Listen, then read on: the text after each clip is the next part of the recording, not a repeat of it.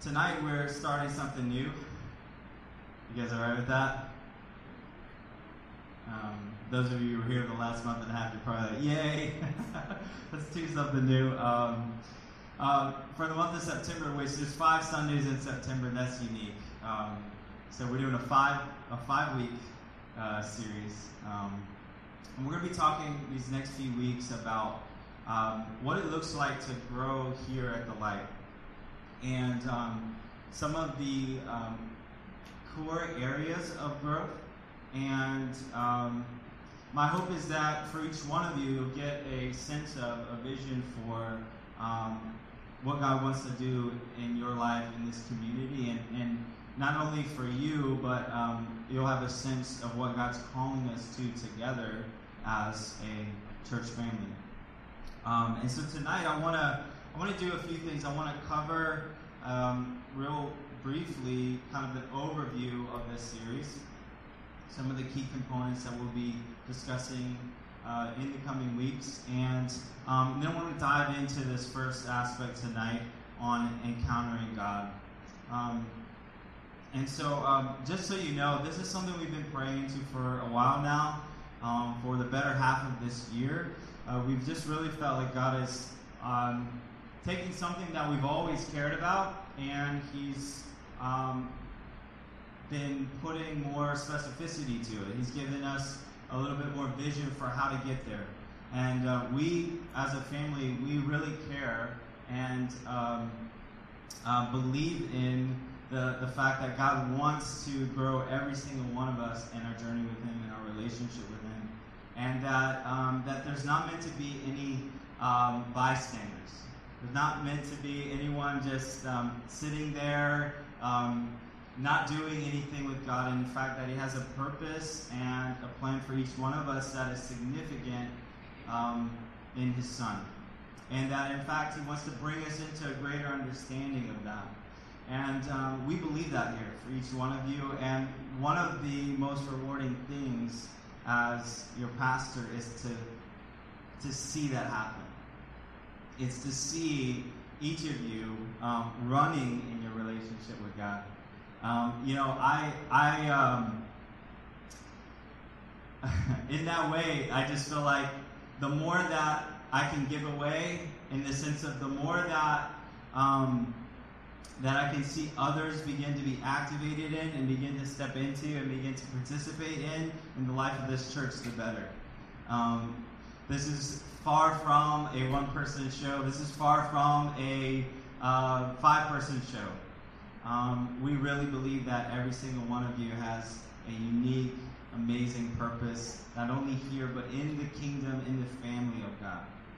And so um, we're going to be talking about some of that over these next few weeks. And I just want to invite you to, to just get ready because I believe that um, there are going to be new opportunities that, um, that um, are going to shift some paradigms that are going to supersede, um, exceed your expectations of, of who God is, of, of what He wants with your life, of um, who you are in Him.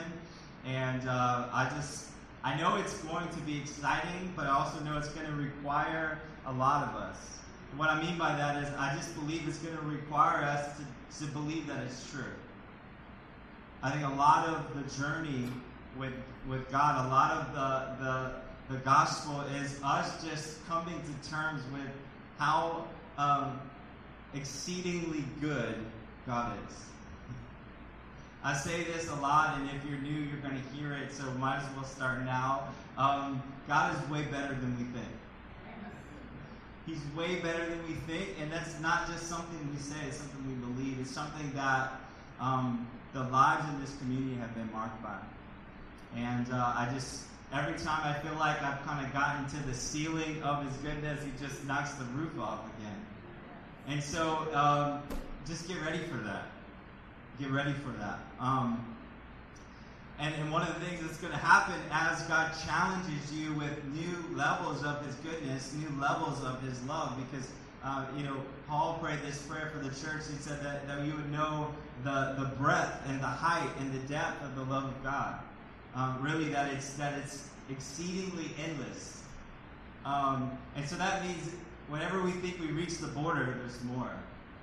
Um, and when that happens, it actually requires something of it. It requires us to, to say, God, I, I didn't realize it, but but I realize you're bringing me into more. I thought I, I had it figured out. I thought I had enough faith for where you wanted to take me. Now I'm realizing I don't. So God, would you help me? Um, so when you get to that place, not if, but when you get to that place, I just want to encourage you and invite you um, to, to, to, not be discouraged, but to realize that's actually um, God growing you. It's going to be uncomfortable. It's going to be a little scary. It's going to be unfamiliar. Those are all good things, actually. And the Holy Spirit is called the Comforter for the reason for a reason. Because when you you're meant to be in uncomfortable situations so that you can be comforted by the Holy Spirit, who is the Comforter. Okay? so not what is this greatest thing happening? He's like, I've prepared you for this, and I've given you a helper, my Holy Spirit, to take you through it. All right. So tonight, um, I want to start with this. This is a definition of discipleship that we've um, it's kind of a working definition here, and I want to start with that because it's going to really, when we talk about growth, that's what we're talking about. We're talking about what it means to be followers of Jesus together, um, what it means to become more like Him. And so, here at the Light Church, we believe that discipleship is specifically cultivating a supernatural lifestyle where sons and daughters are empowered to be transformed into Christ's likeness. There it is. It's like we we actually prepared for this moment. um, I want to highlight a few things about this. First of all, supernatural. Say it with me. Supernatural. supernatural. All right, that's that's good. I like participation. It's supernatural. First of all, when you encounter God, it's going to be supernatural. But not only that, when you encounter a God who's supernatural, something of his supernatural life becomes part of yours. The very idea that when Jesus left, he told his disciples, I'm sending a helper, I'm sending the Holy Spirit. And that's why you can take heart. That's why it's actually better that I go. And he said, I'm going to give you my spirit and is going to dwell in you. That's supernatural. That is the foundation of life with God now. And so it actually requires something of us. It requires us to begin to think of our lives that way. We're not, we're no longer just human beings. Um, yes, we are human beings, but we're human beings now with the presence of God partnered with us, dwelling with us and among us and in us and through us. That's supernatural. That's going to take a little bit of faith to, to believe because we're pretty familiar with ourselves by ourselves, but God's like, you're not by yourself anymore. So it's supernatural. Um, sons and daughters, that's what it means to be a family. God has brought us into his family, and we are being empowered. That is the Holy Spirit working in us and through us to be more like Jesus. This is not um, the, the discipleship journey is not a journey of drudgery. It's not a journey of striving to become something that feels impossible to actually obtain. The discipleship journey is a journey of letting God do what only God can do in and through you. So it's it's supernatural because of God. It's empowered by God, and God brings about the very process of you and I becoming more like Him.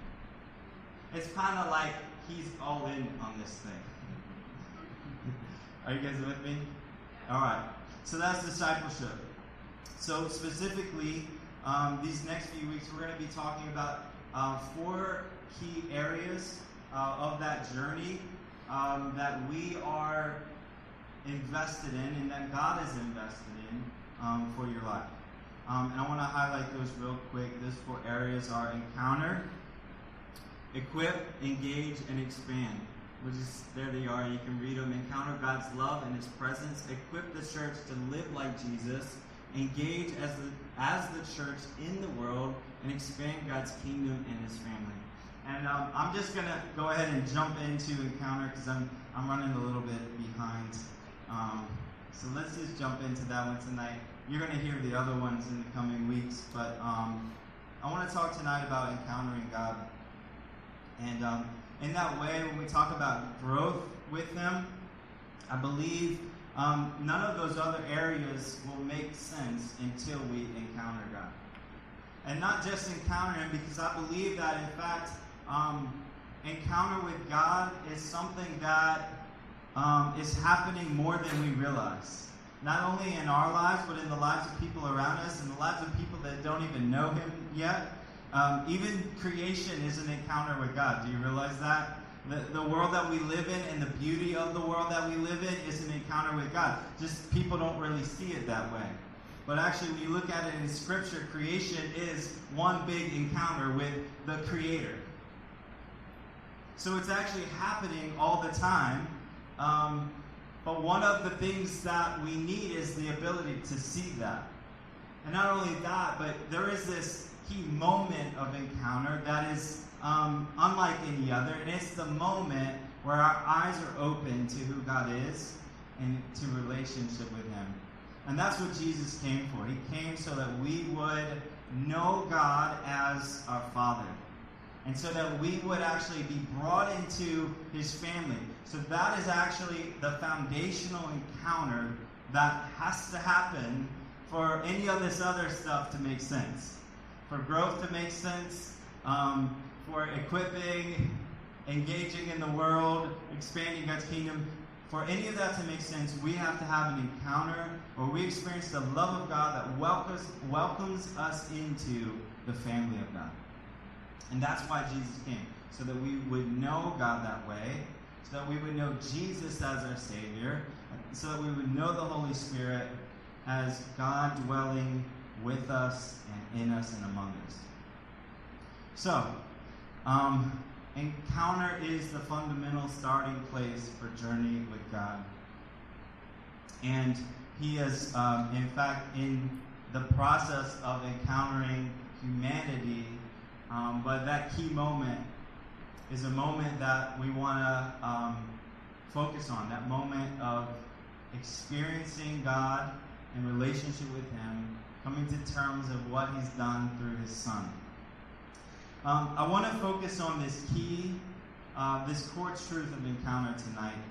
And, and each one of these pieces that we talk about as it relates to growth, um, I think they each say something about God. They, they say multiple things, but in fact, they say something deep about who God is, about his heart, and his intentions. And so each week, as we focus on this, that's where I really want to um, focus our time. It's not just this strategy for growing here, but I want to focus on the very heart of God Himself um, and why um, and who He is and what He's done and the truth about um, each of these things. And so, when it comes to encounter, this is what I believe. And this is what I believe that Scripture shows us over and over and over again. And I believe that if we have this core understanding about God, it will change our relationship with God in a dramatically good way. I believe this. I believe God wants encounter more than we ever could. I know that doesn't that doesn't seem that complicated, does it? It's really not. But I, I think this is so important for us to hear. God wants you to encounter Him. God wants you to know Him. God wants you to discover His goodness more than you ever could. And I realize even as I say that, perhaps for some in the room, that's hard to accept. I believe that there are moments where we get frustrated by the feeling that God is far off. There are moments where we get frustrated, we've been, we've been discouraged and confused by the sense that if God was so invested in this relationship, why does it feel like I can't connect with Him? Why does it feel like I'm not hearing from Him? All of those things. And so, even as I say that, I realize it may challenge the hearts of some in this room. Um, in fact, I believe we've all encountered, even though this is true, we've all encountered moments and seasons where it feels like God is hard to connect with. But I believe when you look at what is fundamental in Scripture, and when you look at what is fundamental through the life of Jesus, God is way more invested in us knowing Him than we could ever be. And that's really good news. And I think, in fact, it needs to be the starting place for Encounter. Because if you begin to believe this, despite what um, even your history with God has been like, or maybe your lack of history with God, if you begin to believe this, I, I believe that what will begin to happen is you'll begin to see more of God around you, more of what's already there. I believe you'll begin to attach your your your expectation and your um, your belief to this truth in a way that will begin to open up pathways to encounter God more than you ever have. Me? So I, I, believe in that way, this is fundamental. It's fundamental that we know that God is not far off, He's not distant, He's not busy. He, in fact, is engaged and He's all in on you knowing Him. He's all in on you knowing Him. How do we, how do we know that? We're going to cover that just a little bit here. Um, in fact, let's let's just go to.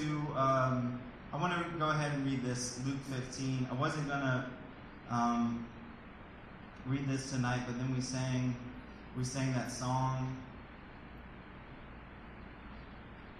"Reckless Love," and um, I'm gonna actually start. I'm gonna start in the beginning of Luke 15. Um, Luke 15, there's these three parables, and parables are um, stories that Jesus would tell, and, and, stories that illustrated something about God, about um, humanity, about our interaction and relationship with Him. And uh, he tells these three stories in succession here. And each one of them, I think, speak to this very truth that God is in pursuit of each one of us. And so I want to just go ahead and read, starting in uh, verse 1. It says, Now the tax collectors and sinners were all gathering around to hear him. But the Pharisees and the teachers of the law muttered, This man welcomes sinners and eats with them. That right there was just confusing to them. Jesus sitting with the people that they thought he shouldn't sit with. He says, Then Jesus told them this parable. He says, Suppose one of you has a hundred sheep and loses one of them. Does he not leave the 99 in the open country and go after the lost sheep until he finds it? And when he finds it, he joyfully puts it on his shoulders and goes home. Then he calls his friends and neighbors together and says, Rejoice with me, I have found my lost sheep. I tell you that in the same way, there will be more rejoicing in heaven over one sinner who repents than over 99 righteous persons who do not need to repent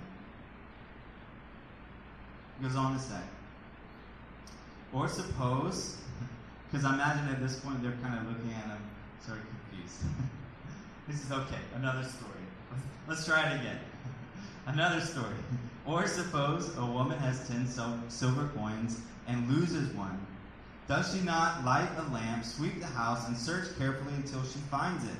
And when she finds it, she calls her friends and neighbors together and says, Rejoice with me I have found a lost coin. In the same way, I tell you, there is rejoicing in the presence of the angels of God over one sinner who repents.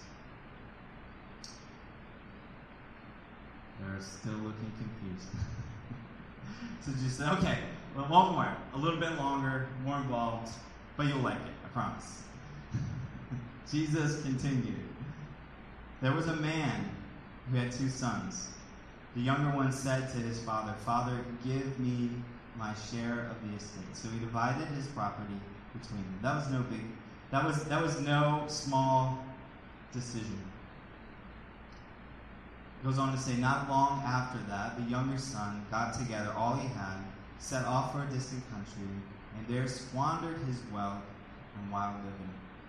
After he had spent everything, there was a severe famine in the whole country, and he began to be in. So he went and hired himself out to a citizen of that country, who sent him to his fields to feed pigs. He longed to fill his stomach with the pods that the pigs were eating, but no one gave him anything. When he came to his senses, he said, How many of my father's hired men have food to spare, and here I am starving to death? I will set out and go back to my father and say to him, Father, I have sinned against heaven and against you. I am no longer worthy to be called your son. Make me like one of your hired men. So he got up and he went to his father.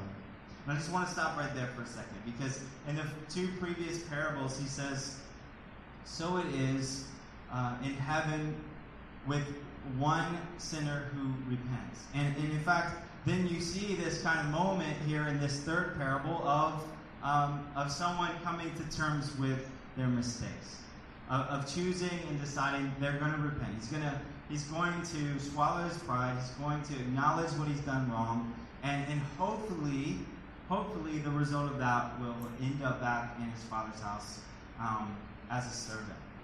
Okay, so he's got his moment of repentance is on the way. He's already planned out what he's going to say to the Father in apology um, so that hopefully he can be back into his house. Let's read on. It says, But while he was still a long way off, his father saw him and was filled with compassion for him. He ran to his son, he threw his arms around him, and he kissed him. And the son said to him, Father, I have sinned against heaven and against you. I'm no longer worthy to be called your son. I just wonder if he was so set on um, what he needed to do here that he wasn't um, uh, taken up in the fact that of what his dad just did and, running out to him. I don't know if you know this, but um, this part of the story would have been very controversial to those who have heard it in the sense that fathers did not run dignified. Fathers did not run um, anywhere. And in fact, to get there, he probably would have had to hike up his robe, which was just another expression of just becoming um, undone in that culture. And so imagine being the son and you're, you're, you're making your way back, but you meet the father sooner than you planned to because your dad is elated. You, you would think that would kind of create a different response, but I just imagine he was so focused on and given so much thought to what he had to do um, that here he was, his dad was finally in front of him, and so he, you know, he pulled out his piece of paper and, dear dad, I'm sorry, I've sinned against heaven and against you. But it's worth noting that it's in fact not his apology that restores this relationship. It is important that um, the son turns and comes home. But the father, the father is not waiting for the apology to pour out his love on the son. The father actually greets him with his love before the son ever gets to that moment. And I think it's this powerful picture of the heart of God. That's what this story is about. It's not it's actually not about the son more than anything, it's about the father. It's about the father who is is so filled with love and compassion and kindness and goodness that um, even when the son is, is a long way off, he goes after him. It's about the love of a father that's so good that when the son says, I hate you, I wish you were dead, because that's what he was essentially saying by asking for his inheritance ahead of time. The father says, okay. Because in love, love requires choice. And I think that's an important aspect of this conversation for us. God is in pursuit of all of us, but He will not force Himself upon us. Do you realize that? So, actually, you have a part to play in this too. It's not just, okay, I gotta surrender, I give up. Um, no, it's actually, God, I believe, and I say yes to what you want to do. God, I believe and I say yes to the pursuit of me by you. God, I, I believe and I say yes to the fact that you would want me.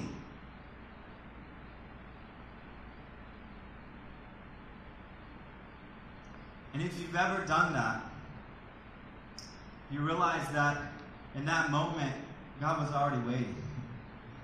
God was already already waiting in his in his patience and in his kindness and in his mercy. He was waiting for that moment, for you to come to that place to realize that you needed him. I don't know about you, but I, I still remember that moment. I still remember like it was yesterday, the moment where God found me. The moment where I realized that He was, in fact, looking for me for a long time. I was, um, I was in between my junior and senior year of college, and uh, I was at a low point. I was at a really low. And um, I was sitting in a church for the first time in five or six years. I was there for the wrong reasons. I wasn't there to encounter God. I was there for something else. I was there because I was invited. I was there because I wanted friendships. I was there because I, I wanted people in my life. I was lonely. I wasn't there to encounter God. But He met me. And in fact, you know, this is why I, I, I, don't always worry about people not getting something from the message because I, I didn't know, I don't remember a word of what the pastor said that night. So if you don't remember a word of what I said tonight, that's fine. But I want you to encounter God. All I remember, in fact, of the service itself was the lady in front of me doing spins. And I thought that was the craziest thing. I just thought, okay, I, I don't think there's room in worship for ballet. If you like ballet, I'm sorry. I just thought it was weird. I'm like, okay. I'm sitting there and I'm just waiting for things to end. I'm waiting for the service to end so we can go home. And you know, they were they were praying something. So the customary thing is bowing your head, close your eyes, um, and that's that's what I would do. I was just sitting there, and the presence of God met me. And if, if you don't know what that's like, um, neither did I until it happened. And when it happens, you'll know. And, and, and that's what it was like. I, I, I just, I was, I was having an encounter that I had never had before. And I knew it was God. And I'm just sitting there, and in a, in a matter of just a few minutes, God started speaking these things into my life that um, were, were um, words of truth into things that have been great mystery to me things that have been so puzzling to me, like like why the relationships um, in my family weren't what they what I wanted them to be. Why I wasn't close with, with my parents. Why I wasn't close with my siblings. And and God just in kindness, but in um, in truth said, it's because of you. It's because of things that you've done. And in that moment, um, I was just humbled. And I, and, I, and I realized I was in the presence of God. And uh, that was a real paradigm shift because before that moment, I, I, I, actually developed the belief that I don't think God is real. So I was kind of struggling with coming to terms with the reality of that experience. But I opened my eyes, and, and, God said this to me as I looked down at my feet. He said, Your feet can take you wherever you want to go. And I, and I felt for the first time ever the invitation of God to say, Will you follow me? Will you come with me? Will you stop doing this on your own? And I was so broken, I was so low that I said, Okay, God, uh, you have my yes, and I don't even know what that means, but you have it. And I, I, I did say this to him. I said, and by the way, this is very bad time. he said, God, I'm about to go back to college for my senior year, in case you didn't know that already. Um, and this is kind of that time. They don't really like you there. I go to art school. um, I, I didn't realize it, but there were some people there that liked him. See, I just I just didn't know it yet. Um, and I walked out that room that night different. And, and that's what will happen. That's what happens when we encounter God. Something changes something changes. And that's why, whether it's that first moment of giving our life to Him and saying yes to um, who He is and surrendering to that, or um, or it's the hundredth time and you encounter Him again, it's why we need that. It's because when we encounter God, something changes for the better. When we encounter God, something happens. And I want that for every single one of you. And He wants that for you. Do you want that? Um, when you look at Scripture, you see it over and over and over again. God pursuing people. God interrupting their lives in, in, in, a, an amazing and marvelous way. And and them embracing that interruption. That's what God wants for you. You see it not only in this parable, you see it again and again and again. You see it, uh, there's a story of a man who's um, been paralyzed for 30 years. And he's, he's laying by a pool and, and he's, he's unable to get to the water, which is a pretty big deal because, um, as, as the story had it, um, whoever could get to the water first when the water stirred would be healed. And so this man's been laying there for all this time, but he's unable to get to where he needs to be to get his healing. So it's pretty significant that in that place, Jesus would find him. And as he's trying to tell Jesus all of the ins and outs of, of, of his story and, and, and, why he should feel sorry for him because he can't get to the pool, Jesus says, um, Can I ask you this question? Do you, do you want to be well? And if so, then get up. Jesus finds the man and heals the man when the man can't heal himself. That's what God does when He pursues us. He does a work in our heart and our lives that we can't do ourselves. I like the story of Zacchaeus, partly because he was a man of small stature. And I just I just appreciate the fact that Jesus loves short people. Um, I like to say I'm average height. That's what I remind my wife, who's slightly taller than me, and that's usually when she reminds me of that. Zacchaeus was not only a short man, he was a tax collector, so he was not very popular. Yeah, people look down upon him. Yes, it's true. Um, David would be happy about that right now. Um, but Jesus is on his way. And so Zacchaeus, he's like, you know, I, I credit Zacchaeus. He's like, I, I need to see this guy. So he climbs up in a tree. But if, if, that's all that Zacchaeus did, all he would have gotten that day was a glimpse of Jesus passing by. And that might have been worth something. But you realize that, that as Jesus passes by, it was as if he was waiting for Zacchaeus. Because while Zacchaeus is waiting for him, Jesus turns to him, and to his surprise, he knows his name. Zacchaeus, hey, I see you up there. What you doing later today? Because I'm coming over. I love that because Jesus wasn't like, hey, you got you got some time? Can you fit me into your schedule? He's like, hey, Zacchaeus, clear your schedule. I'm coming over. We're gonna have lunch. That's God. That's the pursuing heart of God that was waiting for that moment. He's like, oh, this is going to be so good. I'm going to surprise Zacchaeus today. He doesn't even know that I know him, but I did. I was there actually when he was created. It just goes on and on. The woman at the well, I love this story, the Samaritan woman, because it was not just a woman, but a people who had been passed over.